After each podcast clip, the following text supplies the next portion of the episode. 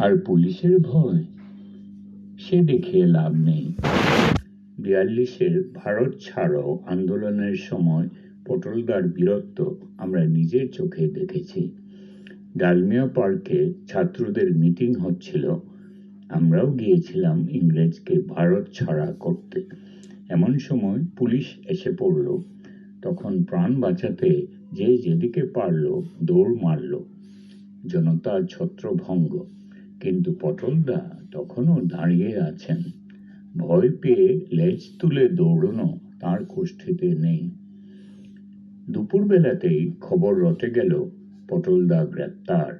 সেই সঙ্গে আমাদের ক্লাসের দ্বিজপদ বেচারাও পালাতে গিয়ে ধরা পড়েছে।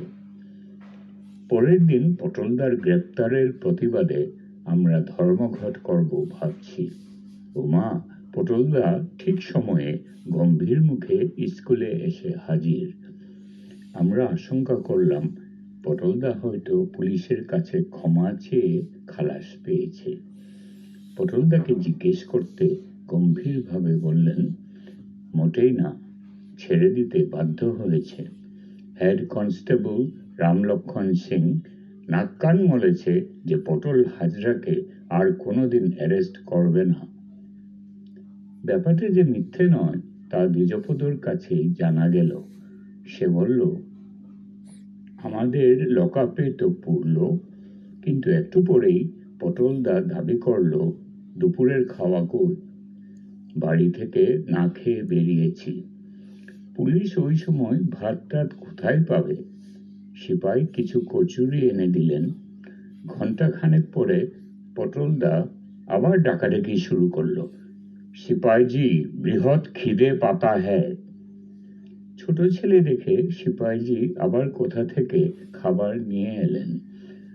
পটলদার খাবার পছন্দ নয়। বললেন, বোদে কই? এই সময় বোদে না খেলে শরীর খারাপ করে আমার। এরপর পটলদা অন্য ছেলেদের নিয়ে জেলখানার মধ্যে স্লোগান তুলেছিলেন, বোদে না খেয়ে মাথা গরম।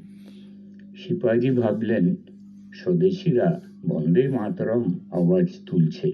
ছুটে গিয়ে দারোগা বাবুকে ডেকে নিয়ে এলেন। পটলদা তাঁকে বললেন, না স্যার, আমরা আওয়াজ তুলেছি বোধে না খেয়ে মাথা গরম। বিশ্বাস না হয় আবার স্লোগান তুলছি, আপনি শুনুন।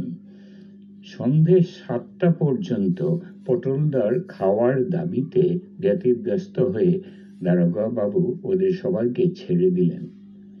মুখ মেকিয়ে ভদ্রলোক বলেছিলেন, এইরকম কিছু বিশ্ব পেটুক হাজতে থাকলে আমাকে পাগল হয়ে যেতে হবে।